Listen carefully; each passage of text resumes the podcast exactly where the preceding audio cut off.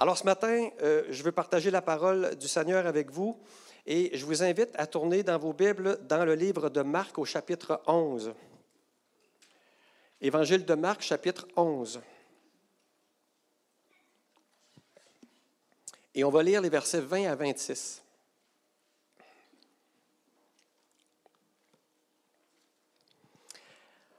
Alors, Évangile de Marc, chapitre 11, au verset 20. Tout le monde est rendu? Tout le monde est là? Good. Alors, vous savez, c'est les vacances pour la plupart d'entre nous. Si ce n'est pas déjà fait, ben ça va venir. Puis, euh, quand c'est l'été comme ça, puis c'est le temps des vacances, ben, c'est souvent un bon temps pour faire des réflexions sur notre vie un peu, faire le bilan de notre vie. Puis, vous savez, des fois, il y a des grosses décisions qui se prennent à l'automne. C'est pas pour rien, c'est pendant l'été, pendant les vacances, on a le temps de faire des réflexions puis de réfléchir. Et cette année, vous savez, notre thème, hein, on veut faire une différence. On a beaucoup parlé de ce thème-là devant vous avec des prédications. Et quand je pensais à ça, on peut se poser la question suivante, mais est-ce que notre vie, si on veut faire une différence, est-ce que notre vie est différente? Et lorsque on me regarde, est-ce qu'on peut voir une différence dans ma vie? Et vous savez, ce qui peut rendre différent du monde, c'est de vivre des expériences avec notre Dieu. Et c'est pour ça que je veux qu'on lise ce matin dans l'Évangile de Marc ce texte-là. Alors, on va y aller ensemble au verset 20. C'est écrit, Le matin, en passant, les disciples virent le figuier séché jusqu'aux racines. Pierre, se rappelant ce qui s'était passé, dit à Jésus, Rabbi, regarde, le, le figuier que tu as maudit a séché. Jésus prit la parole et leur dit, Ayez foi en Dieu. Je vous le dis en vérité, si quelqu'un dit à cette montagne, ôte-toi de là et jette-toi dans la mer, et s'il ne doute point en son cœur, mais croit que ce qu'il dit arrive, il le verra s'accomplir. C'est pourquoi je vous dis, tout ce que vous demanderez en priant, croyez que vous l'avez reçu et vous le verrez s'accomplir. Et lorsque vous êtes debout faisant votre prière, si vous avez quelque chose contre quelqu'un, pardonnez, afin que votre Père qui est dans les cieux vous pardonne aussi vos offenses. Mais si vous ne pardonnez pas, votre Père qui est dans les cieux ne vous pardonnera pas non plus vos offenses. C'est pour ça que ce matin, le titre de ma prédication, c'est Croyez que vous l'avez reçu. Et je me pose une question, est-ce qu'on vit dans le surnaturel au moins de temps en temps? Vous savez, je trouve qu'on prie beaucoup, puis c'est déjà parfait, c'est excellent, on prie beaucoup. Mais franchement, on devrait entendre des témoignages de miracles, de délivrance, de guérison à toutes les semaines. Soit on ne reçoit pas beaucoup de réponses à nos prières, ou soit on ne les publie pas souvent. Vous savez, la prière, ce n'est pas simplement de passer du temps dans la prière, de demander des choses à Dieu. Tous les chrétiens, on le fait, mais ce n'est pas suffisant. Parce que si on écoute l'enseignement de Jésus ce matin, il faut prier en s'attendant de recevoir. J'ai préparé cet enseignement, bien sincèrement, premièrement pour moi. Depuis un certain temps, j'ai le désir de passer à un autre niveau avec Dieu. J'aspire à plus. Mais comment y parvenir? Alors, si comme moi, vous vivez une situation similaire, je crois que cet enseignement ce matin va être bénéfique pour vous. Alors, quoi faire ou ne pas faire pour se positionner de la bonne façon devant le Seigneur, pour recevoir encore plus, encore plus, encore plus de ses bénédictions? Et vous savez, moi, dans les dernières années, j'ai vraiment vu, je l'ai témoigné ici souvent, j'ai vraiment vu le Seigneur agir de plusieurs façons dans ma vie et je suis reconnaissant pour cela. Mais depuis quelques semaines, je suis dans un combat, un combat quotidien avec cette question et j'ai certains dossiers de ma vie que j'ai relâchés dans les mains du Seigneur mais qui ne me semble pas vouloir se régler en ce moment. Et savez-vous quoi? Je me suis mis à douter. À douter non de Dieu ni de sa volonté pour moi, mais je me suis mis à douter de moi. Et je me suis dit, y a-t-il quelque chose qui ne marche pas, que je devrais faire ou que je ne devrais pas faire? Et c'est là que j'ai pris la décision dans les dernières semaines d'améliorer ma compréhension de ce que Jésus nous enseigne dans ces versets qu'on vient de lire. Évidemment, j'ai aucune prétention, puis je sais que j'apporte absolument rien à la puissance de Dieu, j'apporte absolument rien à sa volonté pour moi. Mais une chose que je sais, et c'est ce que nous allons étudier ensemble ce matin, on a une responsabilité de tout de même se positionner pour recevoir de façon efficace les bénédictions du Seigneur. Je vous donne un exemple bien facile. Si vous êtes un poste de radio, il y a un satellite dans le ciel qui envoie des signaux. Lui, il envoie tout le temps, ces signaux. Mais si tu ne mets pas ton poste de radio sur la bonne fréquence, tu ne recevras aucun signal. Voyez-vous, alors c'est très important ce matin de faire la différence entre, évidemment, oui, on n'a rien à faire avec le Seigneur dans le sens qu'on n'a aucune capacité pour l'aider ou faire quoi que ce soit pour lui. C'est vrai. Mais on doit aussi retenir qu'on a une responsabilité en tant que vase pour recevoir quelque chose du Seigneur. Alors c'est un sujet fondamental et je vous amène dans Jean 16, 23, lorsque Jésus dit, Jean 16, 23, En vérité, en vérité, je vous le dis, ce que vous demanderez au Père, il vous le donnera en mon nom. La prière qui s'appuie sur les promesses de la Bible, c'est un acte fondamental de la foi chrétienne, vécu comme une action de grâce et aussi comme une communion avec Dieu, et une communion d'esprit à esprit entre Dieu et le croyant. Vous savez, la prière, c'est un droit. C'est une façon de faire qui a été choisie par Dieu, qui a rendu disponible pour nous les croyants. Et à partir du moment où on est régénéré, Dieu nous donne le droit de lui demander des choses et d'être entendu par lui. Il faut réaliser ça ce matin. Et la parole nous enseigne que Dieu répond aux prières lorsque nous lui adressons ces prières au nom de Jésus. Alors si nous prions et que Dieu ne répond pas à nos prières, ou que nous sommes croyants depuis plusieurs années et que Dieu n'a pas répondu vraiment souvent à nos prières, ou ça fait longtemps qu'il n'a pas répondu à nos prières, on doit s'interroger et se demander, est-ce qu'il y a un problème dans ma vie? Et je ne parle pas ici de demander une troisième voiture quand tu en as déjà deux puis que tu en as besoin d'une. Je ne parle pas non plus de prier pour demander que ta femme te quitte parce que tu es tombé en amour avec la voisine. Attention ce matin. Ce matin, on parlera toujours de la prière qui est alignée avec la volonté de Dieu. D'accord? C'est très important comme nuance. Alors, si on ne reçoit pas de prière, de, prière, de réponse à nos prières, on n'est pas seulement des chrétiens inefficaces, mais malheureusement, on devient des chrétiens inutiles. Parce que quand on reçoit des bénédictions du Seigneur, quel témoignage pour les gens autour de nous? Alors chaque chrétien devrait vivre régulièrement l'expérience de voir ses prières exaucées. C'est une expérience fondamentale dans notre vie de croyant. Et j'ai lu un commentaire dans mes recherches qui disait Il est mauvais de laisser des prières sans réponse, car les prières, ce pas juste des paroles en l'air qu'on adresse à n'importe qui. Hey, on parle au Dieu Tout-Puissant, le Créateur de toutes choses. Les prières attendent une réponse. Donc, les prières qui restent sans réponse, ben, c'est des prières vaines. En tant que chrétien, on doit apprendre à recevoir des réponses à nos prières. Et puisque nous croyons en Dieu, nos prières devraient recevoir une réponse de la part de Dieu. Nos prières sont inutiles si Dieu n'y répond pas.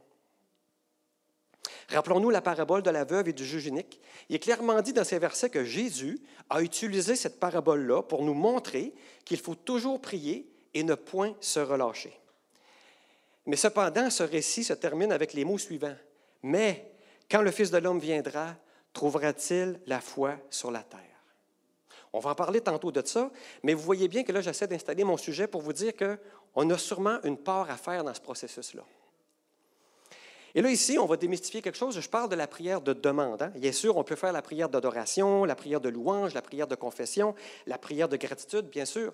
Mais ce matin, je veux qu'on se concentre sur la prière de demande, l'intercession, quand on demande des choses au Seigneur pour nous ou pour quelqu'un d'autre. Vous savez, la prière, c'est un sujet aussi profond que simple. C'est tellement un sujet profond que certains croyants ne savent toujours pas comment prier pour obtenir des réponses à leurs prières malgré toute leur vie de croyants. Cependant, la prière, c'est tellement simple qu'à partir du moment où une personne croit au Seigneur, elle peut commencer à prier et recevoir des choses du Seigneur. Fait que là, je me suis interrogé, mais quelle posture on devrait adopter quand on prie? Et là, ben, dans Marc 10, 15, je pense que ça nous éclaire beaucoup. Marc 10, 15 nous dit, c'est Jésus qui parle, je vous le dis en vérité, quiconque ne recevra pas le royaume de Dieu comme un petit enfant n'y entrera pas. On lit ça, et on trouve ça cute. Hein? Ah, un petit enfant, ben oui. Mais qu'est-ce que ça veut dire? Être comme un petit enfant, c'est adopter une attitude de simplicité et de confiance. Un petit enfant qui croit à son père, puis que son papa lui a dit Tu vas avoir ça vendredi, ou on va aller au cinéma, on va faire telle affaire. Il ne se met pas à faire des calculs, il ne se met pas à faire des hypothèses avec des calculs statistiques puis des scénarios de probabilité. Il n'émet pas des doutes, il fait juste attendre que ça arrive. Alors, vous allez me dire qu'il n'attend pas toujours patiemment, mais il attend. Il attend d'avoir la réponse. Et, j'aimerais partager avec vous un extrait d'un livre que j'ai lu dernièrement qui s'appelle Votre Père sait. C'est un livre vieux. Ça a été écrit par Martinus Bjer. J'espère que je le prononce bien. Bjer. Alors, écoutez ça, c'est vraiment, vraiment bon. Écoutez ça. Dieu a toute puissance dans le ciel et sur la terre. Le vent et la tempête obéissent aujourd'hui encore à ses ordres quand nous sommes assez simples pour croire à l'action de sa puissance divine. Dieu est toujours prêt à se révéler comme le Dieu des miracles. Pas n'importe comment. Là où le miracle est utile à son enfant et là où le miracle glorifie son grand nom. C'est bon, hein? Fait que là, j'ai cherché, j'ai étudié ça dans les dernières semaines, puis je me suis dit, OK, comment est-ce qu'on fait pour amener ça? Parce que ce matin, c'est vraiment un enseignement, mais c'est aussi pour euh, vous faire prendre une réflexion, puis vraiment une réflexion dans, votre vie. Alors, la première condition pour recevoir des réponses, bien, elle est simple demander.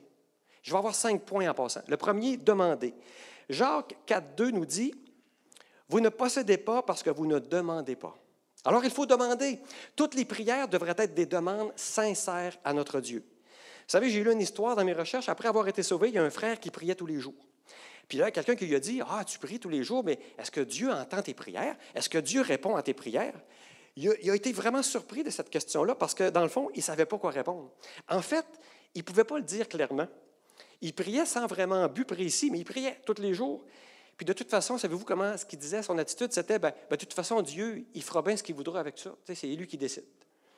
Mais après cette remarque, ça a travaillé dans son cœur, puis à chaque fois qu'il priait par la suite, il a décidé d'accorder plus de rigueur, plus d'attention à ses prières. Et là, il a commencé à se rendre compte que, dans le fond, il ne voyait pas vraiment de réponse à ses prières. Fait là, il a pris conscience que ses prières étaient généralement plutôt vagues et capricieuses. Alors, pendant tout ce temps, il s'est mis à genoux, il a prié, il a parlé, mais il a été incapable de dire exactement ce qu'il avait demandé au Seigneur. Pourtant, le Seigneur dit dans Matthieu 7,7 Demandez et on vous donnera. Alors, il faut demander et demander la bonne chose.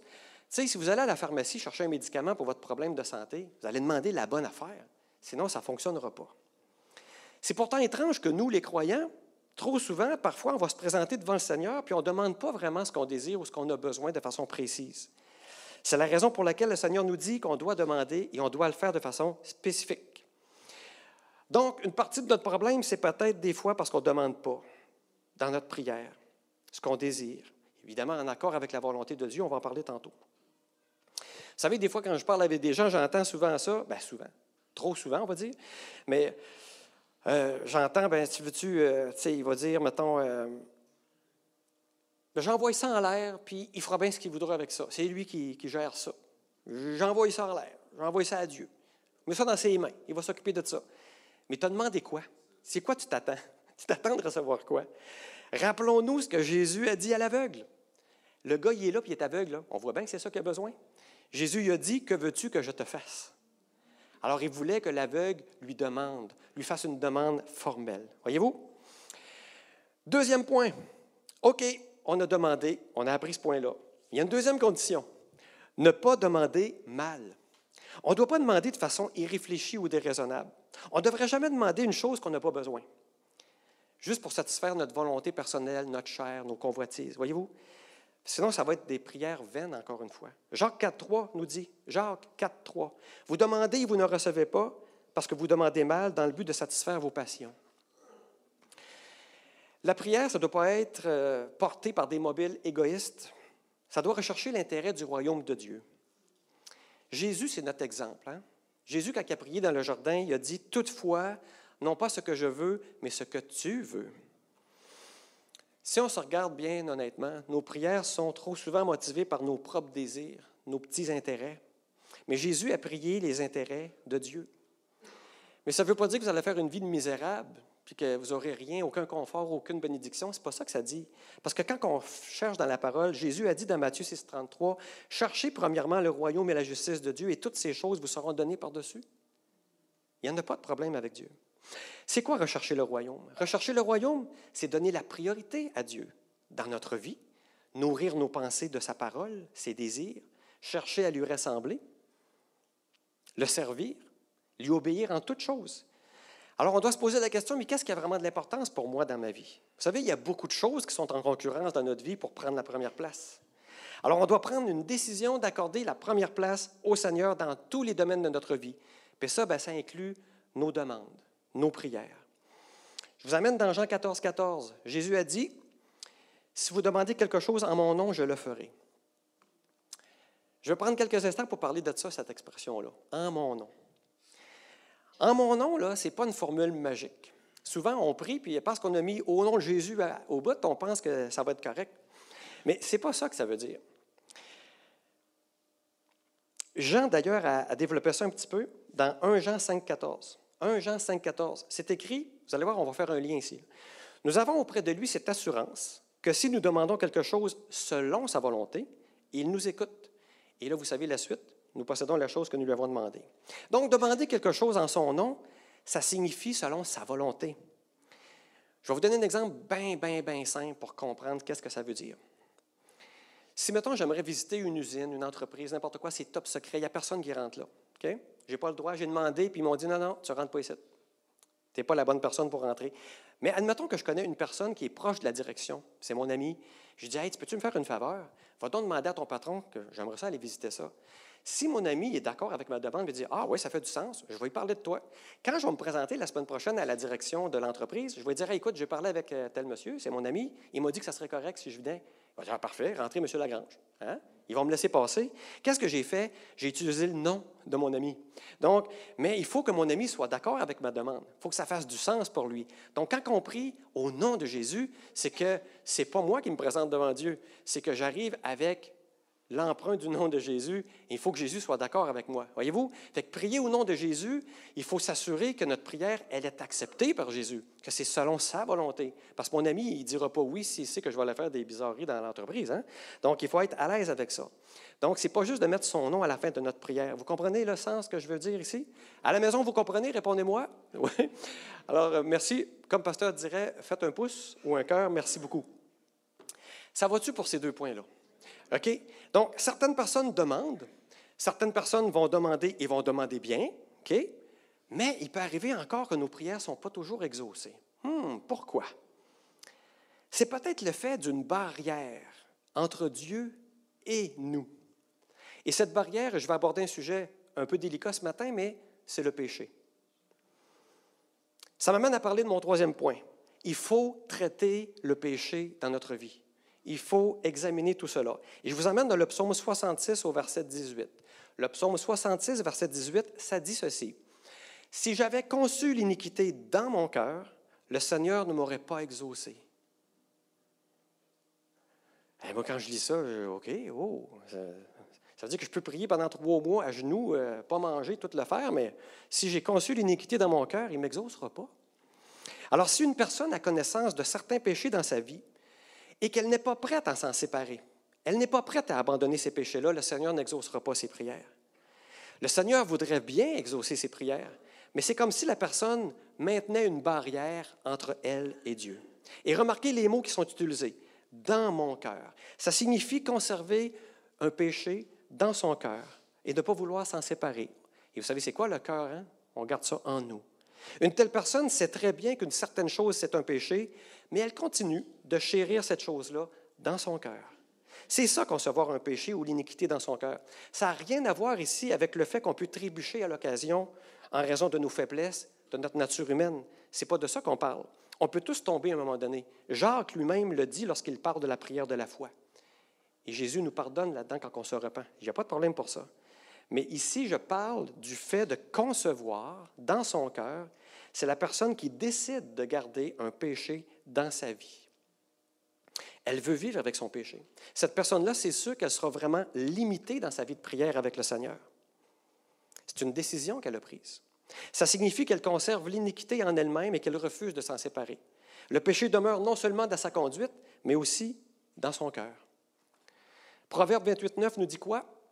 Si quelqu'un détourne l'oreille pour ne pas écouter la loi, sa prière même est une abomination. C'est sérieux ici. Le proverbe 28, 13. Celui qui cache ses transgressions ne prospère point, mais celui qui les avoue et les délaisse obtient miséricorde. Prospérer, vous savez, c'est réussir, c'est progresser vers le succès. Et je vais faire un lien ici dans le Nouveau Testament, dans 3 Jean au verset 2. 3 Jean, le verset 2. Jean il dit, Bien-aimé, je souhaite que tu prospères, que tu prospères à tous égards et sois en bonne santé comme prospère l'état de ton âme. Quand j'ai lu ça, ça m'a fait réfléchir. Je me suis dit, ah ouais. Par exemple, mettons que je, suis malade, j'ai un problème physique dans mon corps et je prie. Je prie, je prie, je prie, et je sais que Dieu peut me guérir. Je sais que Dieu veut me guérir, c'est sa volonté, mais ça ne marche pas. C'est peut-être en raison de l'état de mon âme. Quand je lis ces versets-là, je me dis, oh, mon corps devrait prospérer comme mon âme, et non l'inverse. Donc, tant que mon âme n'est pas en bonne position face au Seigneur, ça va être difficile d'obtenir des choses dans le monde naturel, dans le monde physique. Alors, frères et sœurs, on doit confesser nos péchés. On doit dire au Seigneur, Seigneur, ça c'est une prière que je, fais là, que je pourrais faire. J'ai regardé l'iniquité dans mon cœur, je ne sais pas comment l'abandonner. Je te demande pardon. Je veux renoncer à ce péché. Je veux être délivré de ce péché. Je ne veux pas que tu le laisses en moi. J'en veux plus de ce péché-là. Je veux le rejeter. Je décide ça. Voyez-vous, si on confesse nos péchés au Seigneur de cette façon, avec un cœur sincère, le Seigneur nous dit dans sa parole qu'il va nous pardonner. Et là, notre prière sera entendue. Peut-être que vous vous dites, ben oui, c'est ça, moi, je trébuche de temps en temps, puis je sais, Dieu me pardonne, etc., mais je n'ai pas d'iniquité dans mon cœur. Ne garde pas ça dans mon cœur comme ça. Ça ne me concerne pas vraiment ce matin. Tant mieux. Mais je veux vous dire quelques exemples concrets pour vous permettre de comprendre ce que ça veut dire comme portée et de vraiment qu'on puisse examiner chacun personnellement devant le Saint-Esprit ce matin. Je vais vous donner deux, trois exemples concrets, juste pour imaginer tout ça.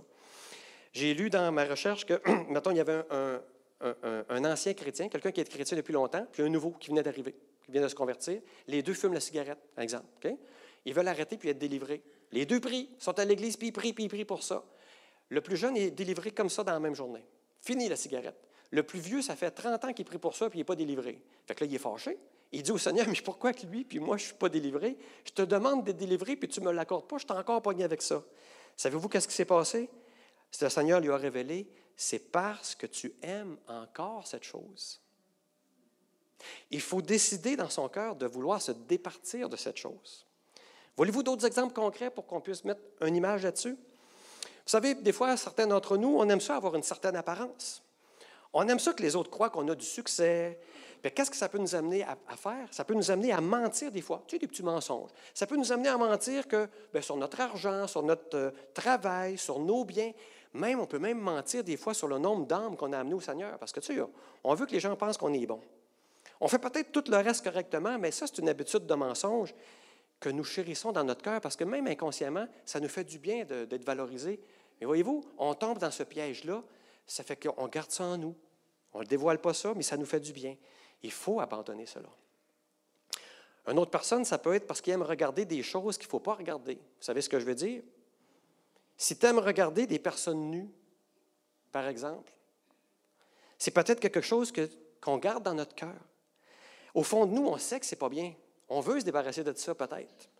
Mais dans le fond, on ne veut pas s'en débarrasser. Ça nous fait du bien quand on fait ça.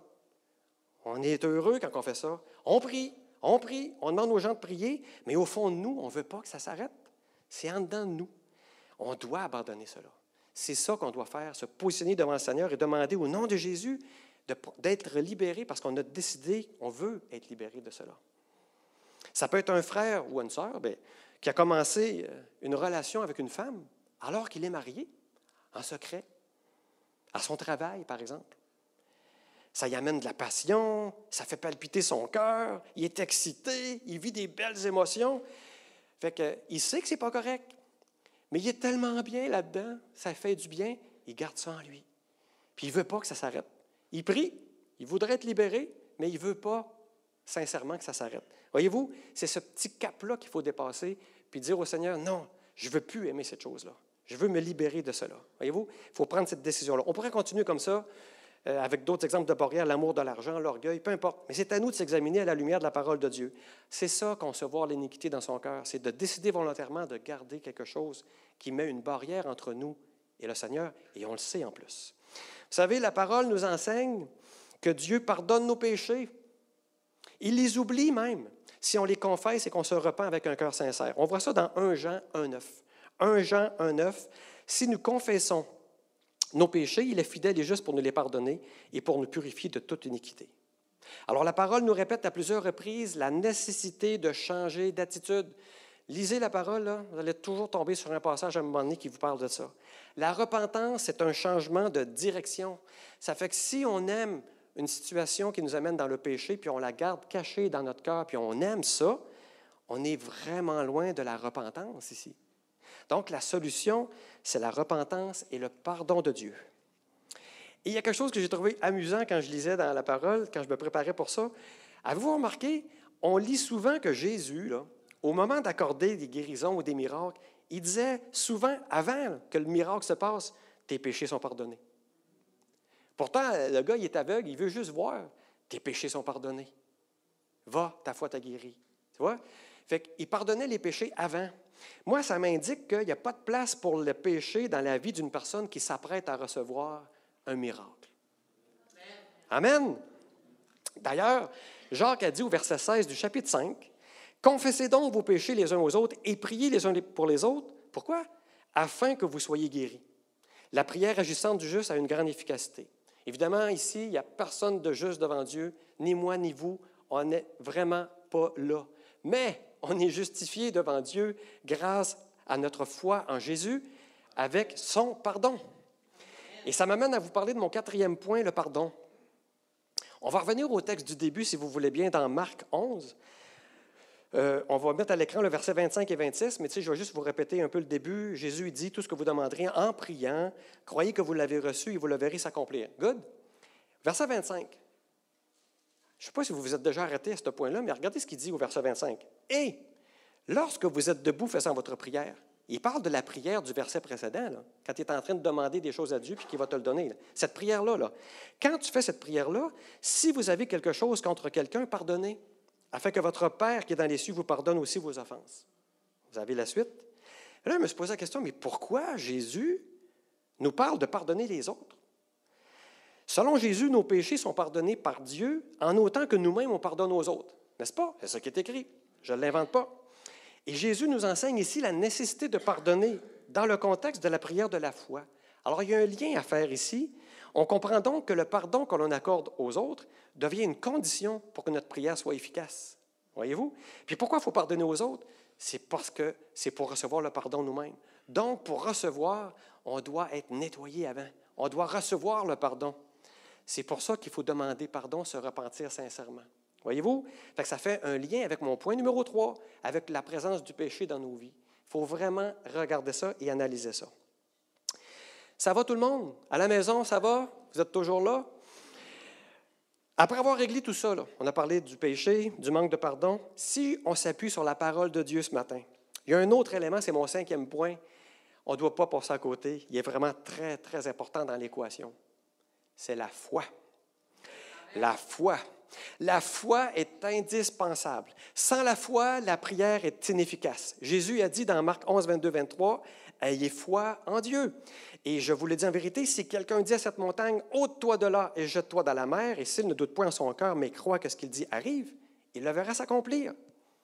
La foi qui repose sur Dieu est une confiance inébranlable en sa puissance omnipotente et en sa bonté intarissable pour nous. Nous devons croire que nous prions. La foi, c'est croire que nous avons reçu ce que nous avons demandé. La foi, c'est l'assurance que Dieu a répondu à nos prières. Ce n'est pas une vaine conviction que Dieu répondra peut-être et j'espère que Dieu répondra. Non, il y a de la foi quand on se met à genoux et qu'on dit, Seigneur, merci, tu as répondu à ma prière, je te remercie, ce problème est résolu dans ma vie, merci. C'est ça, croire qu'on nous l'avons reçu.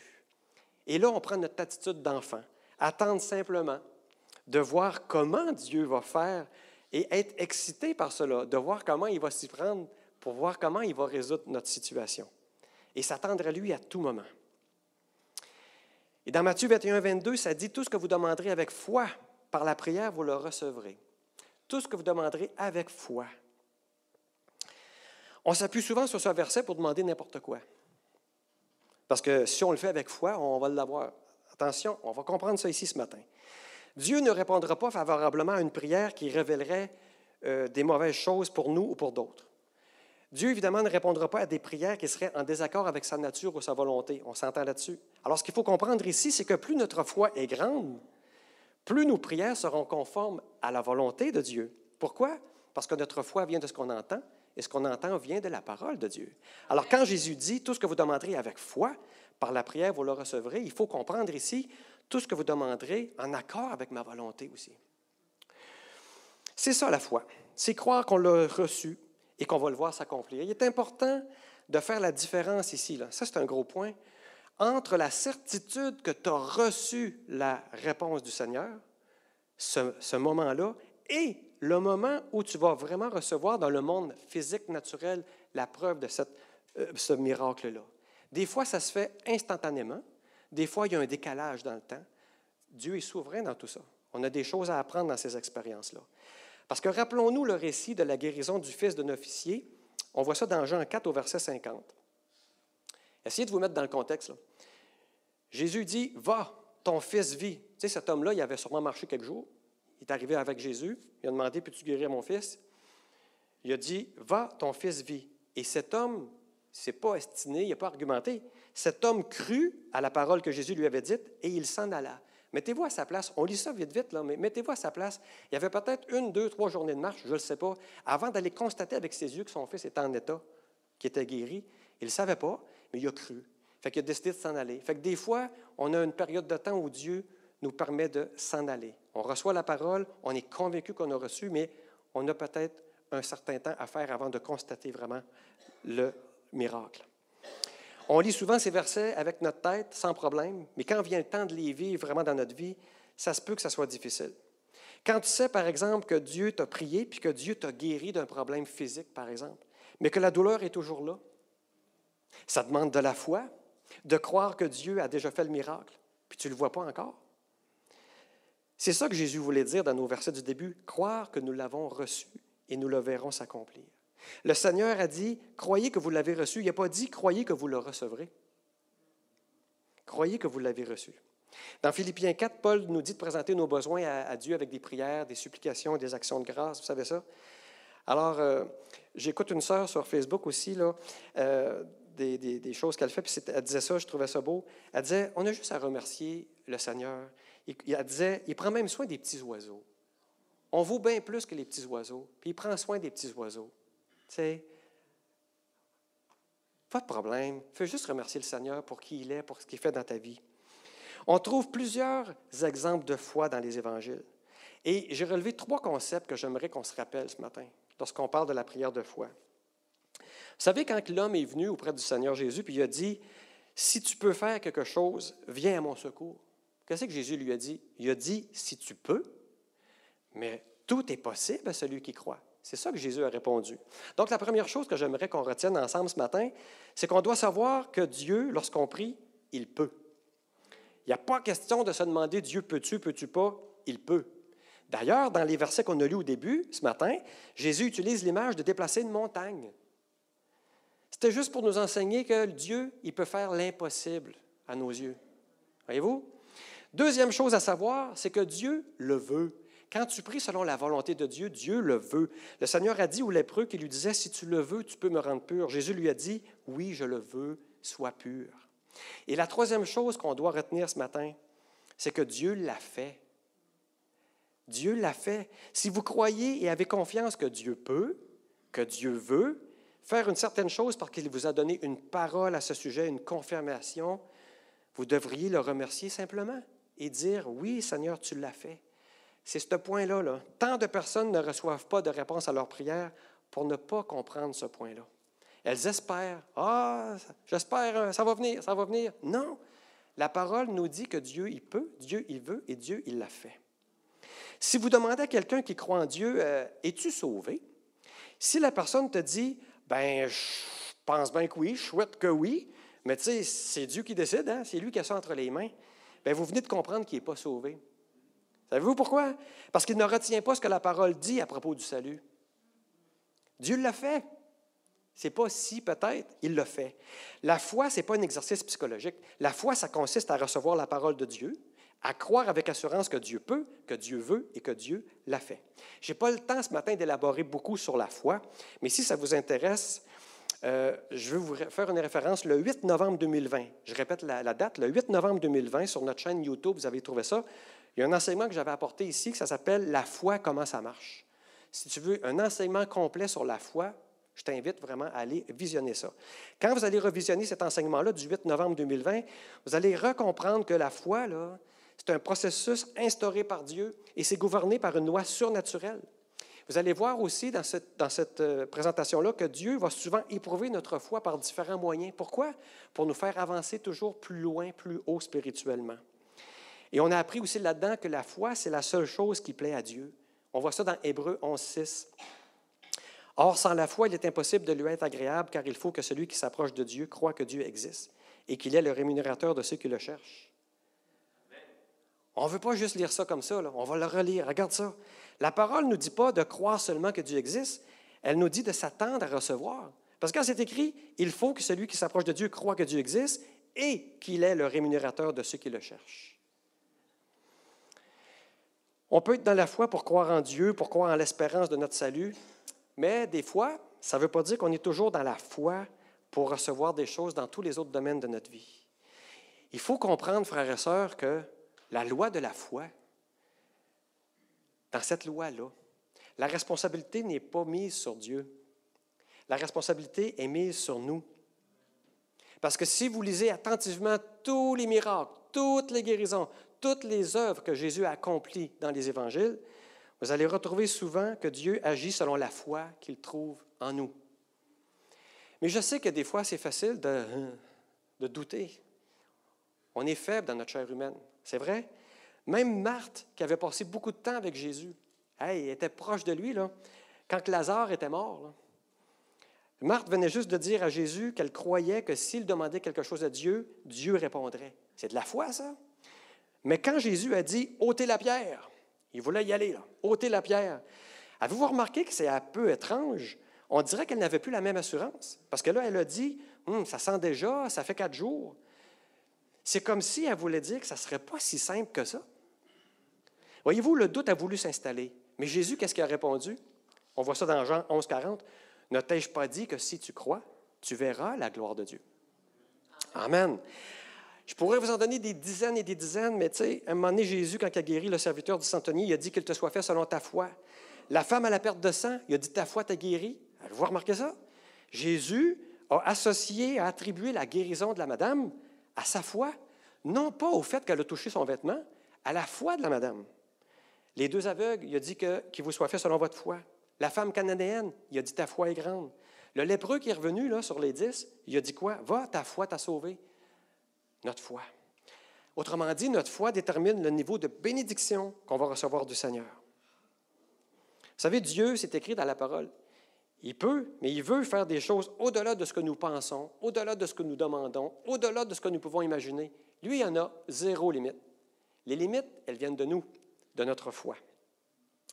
Et euh, je veux partager quelque chose avec vous que peut-être certaines personnes connaissaient ici. J'ai lu un auteur, c'est un ancien auteur qui a vécu plus au 20e siècle, Watchman Nee. Je sais qu'il y en a parmi vous qui le connaissez. Euh, je, lis de, ses ouvrages de temps en temps, puis lui, c'est un écrivain chrétien. Puis il a, il a partagé quelque chose d'intéressant que je veux faire avec vous. Il disait Chaque chrétien devrait avoir un cahier de prière. Un cahier de prière. Il devrait y consigner ses prières je vais vous présenter le modèle. Euh, puis là, je vous donne, je n'ai pas de droit d'auteur là-dessus, mais je vous dis, ça vient du livre de Watchman Nee. Je l'ai modifié un peu, j'ai ajouté des affaires puis des colonnes, juste pour que ça soit plus clair pour ce matin. Mais regardez un exemple de cahier de prière. Moi, j'en ai un. J'ai un cahier, puis chaque page, c'est pour une requête. J'inscris la date où je commence à prier pour quelque chose. Je mets mon sujet. Troisième colonne, je mets la date à laquelle la prière a été exaucée. Quand j'ai reçu la réponse du Seigneur, j'ai reçu la confirmation. C'est clair dans mon esprit. Dieu a répondu à ma prière, je mets ma date. Et là, je vais aller à la dernière colonne au bout, la façon dont la prière est exaucée. Des fois, c'est immédiatement, des fois, ça peut prendre du temps, mais quand tu le sais avec la date, là, puis quand est-ce que ça a été fait, comment il l'a fait, c'est tellement bénissant de l'écrire ici. Et entre les deux, c'est ça que j'ai rajouté. Des fois, quand il y a un délai, Dieu ne nous laisse pas comme ça. Dieu nous fait des clins d'œil, Dieu nous donne des encouragements, des confirmations, et nous donne des petits signaux pour nous dire, regarde, c'est en voie de, j'ai reçu ça moi vendredi passé, je suis dans ça, là. je suis là-dedans là, pour un dossier dans ma vie actuellement, et je n'ai pas encore la façon dont elle a été exaucée, mais j'ai ma date, par exemple, où j'ai reçu ma réponse, et j'ai en plus une date de plus, vendredi le 13 juillet, où j'ai reçu un signal, un encouragement qui venait de la part de Dieu, j'en suis convaincu, pour me dire, garde le cap, ça s'en vient, ça s'en vient. Fait que mon cahier de prière, c'est pas de la magie, ça ici, mais c'est un outil. Si ça ne te fait pas, prends pas ça. Mais moi, je l'utilise, puis je voulais le partager avec vous, parce que tu es capable de prendre en note ce que tu as fait et tu es capable de revenir dans ton cahier de prière pour remercier le Seigneur pour ce qu'il est en train de faire dans ta vie. Ça nous permet de garder une trace de nos prières, voyez-vous? Parce que des fois, euh, c'est comme tantôt je disais, le monsieur, il ne savait pas trop pourquoi il priait, il ne savait plus si Dieu avait répondu. On perd le fil de tout ça. Mais avec un cahier de prière, on est capable de voir l'œuvre du Seigneur. Le psaume 103 au verset 2 nous dit, Mon âme n'oublie aucun de ses bienfaits. C'est vraiment important et bénissant de se rappeler de tout ce que le Seigneur peut faire dans notre vie. Et un cahier de prière, c'est un outil pour y arriver. Ça vous va? Je termine ici. Je vais inviter les groupes de louanges à revenir sur la scène, s'il vous plaît. Alors, on a vu cinq points ce matin et c'était vraiment un enseignement qui a été très utile pour moi, euh, mais j'espère que ça va être utile pour vous aussi. Je suis là-dedans actuellement. Je vis ça actuellement et je voulais vraiment partager ça avec vous, toute la recherche que j'ai pu faire, ce que le Seigneur a révélé pour m'aider à vraiment mieux comprendre comment se positionner dans tout ça. Alors, c'est un enseignement, oui, mais c'est surtout une exhortation à vraiment prendre une pause et à faire un examen devant le Saint-Esprit dans tout ça. Alors, je prie ce matin qu'il y ait vraiment une révélation peut-être un constat qu'on puisse faire dans notre vie de prière. Vous savez, moi-même, quand j'ai préparé cet enseignement-là, ça m'a corrigé, ça m'a fait réfléchir, ça m'a poussé à être encore plus précis, à être plus persévérant, à avoir encore plus d'expectatives et de mettre encore plus ma foi en action pour pas juste prier, prier, prier, mais vraiment prier et m'attendre à recevoir quelque chose. Parce qu'en effet, ça sert à quoi de prier si Dieu ne répond pas à nos prières? C'est pourquoi ce matin, je vous demande de fermer les yeux pendant que les gens à la musique vont commencer. J'aimerais ça qu'on mette ça en pratique tout de suite. J'aimerais ça prier avec vous, là, comme ça. Alors, si vous voulez fermer les yeux, s'il vous plaît, et je veux vraiment prier avec vous ce matin, qu'on puisse mettre en pratique cet enseignement déjà maintenant. Papa du ciel, je te prie vraiment qu'il y ait un changement profond dans nos vies de prière. Je te prie de nous enseigner à prier. Je prie pour un profond changement au nom de Jésus-Christ. Dans notre vie de prière, je prie, Père, qu'il y ait un avant et un après le 17 juillet 2022. Pour tous ceux qui prient avec moi en ce moment et ceux qui sont à la maison, qui nous écoutent en ligne. Je prie qu'il y ait encore plus d'efficacité dans la prière, plus de fruits, que des demandes qui n'ont pas encore été exaucées et qui sont en ligne avec ta volonté puissent l'être à partir de maintenant. À cause de la foi qui se lève dans notre cœur, nous ne voulons pas prier pour prier, prier par de vaines prières. On ne veut pas être comme les gens du monde, Seigneur, qui pensent qu'à force de parler et de prière, on va être exaucé. Mais on veut prier avec ta façon de faire. Tu nous as demandé de prier et de croire que nous avons déjà reçu au moment où nous prions. C'est pourquoi, Père éternel, je te remercie maintenant.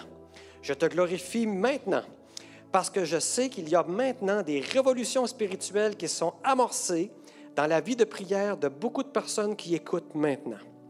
À partir d'aujourd'hui, au nom de Jésus-Christ, je te remercie pour ce que tu fais de manière surnaturelle, au-delà de nos pensées, au-delà de nos prières, au-delà de nos paroles, par ton esprit maintenant, parce que nous ouvrons notre cœur, on s'humilie devant toi, Seigneur.